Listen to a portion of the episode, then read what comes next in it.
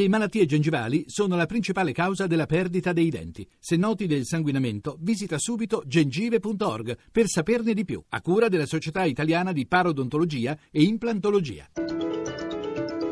Radio 1 News Economy. 17.32, buon pomeriggio, ben trovati da Luigi Massi, borse europee deboli, sui mercati torniamo come sempre tra poco per la chiusura in diretta di Piazza Affari, intanto parliamo del futuro dell'Europa, il tema è stato oggetto di un convegno di Accredia, l'ente italiano di accreditamento, alla luce delle recenti tensioni sui movimenti migratori e in vista soprattutto del referendum sulla permanenza nel, del Regno Unito nell'euro. Paola Bonanni ha intervistato il presidente di Accredia Giuseppe Rossi momento storico ci sono molti elementi che mettono in discussione l'esistenza o la crescita di questo eh, mercato unico e di questa unità europea. Certamente l'accreditamento è nato ed è cresciuto come supporto e consolidamento del mercato unico europeo. Invece certi elementi che oggi vediamo di disgregazione eh, portano in direzione opposta. Quanto può pesare l'eventualità eh, della Brexit? È un grave problema secondo me perché è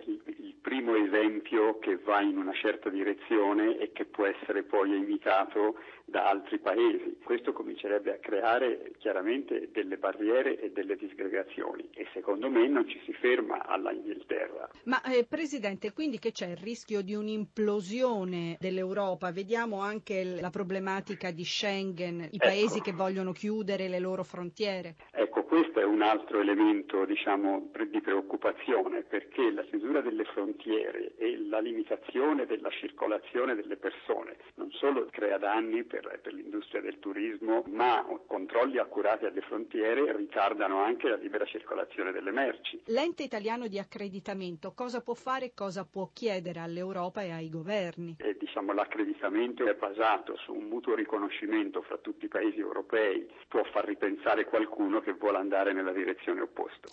Cambiamo argomento, presentato a Milano il piano industriale strategico che accompagna la fusione tra Banco Popolare e Popolare Milano, la fusione tra le due banche che verrà approvata dai rispettivi consigli di amministrazione il 23 e 24 maggio prossimi sarà effettiva entro la fine dell'anno. I due titoli oggi in rialzo a Piazza Affari, sentiamo Anna Trebbi.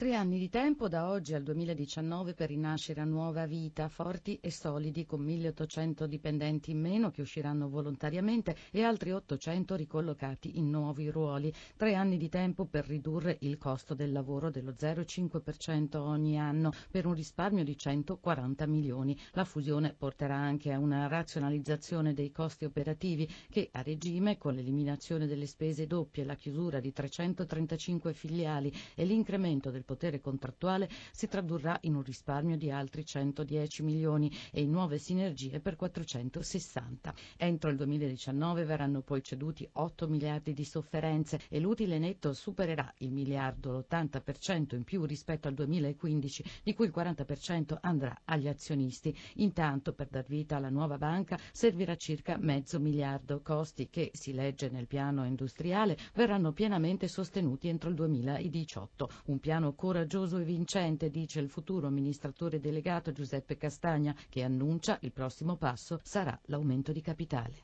Ci avviciniamo alle 17.36, lo dicevamo, la fusione popolare BPM è uno dei temi di oggi a Piazza Affari, insieme alla vicenda RCS, allora andiamo proprio a Milano per la chiusura delle borse europee. Sabrina Manfroi, a te. Seduta poco mosse e contrastata per le borse europee orfane di Francoforte, chiusa per festività. Londra chiude positiva, più 0,21%, Parigi meno 0,18, mentre Milano chiude poco sopra la parità, più 0,04%. Sotto i riflettori RCS, il titolo prima sospeso al rialzo dopo l'annuncio dell'offerta pubblica di acquisto, è tornato in contrattazione per poi assestarsi in chiusura intorno al prezzo dell'OPA poco sotto, a, a, con un rialzo del 16,5% a 0,6935. In luce anche Telecom Italia salito del 2,9, Banco Popolare più 3%, Popolare Milano più 1,13 dopo la presentazione del piano industriale, ma Maglia Rosa va a Fineco Bank più 3,7%, Maglia Nera Exor meno 2,74%.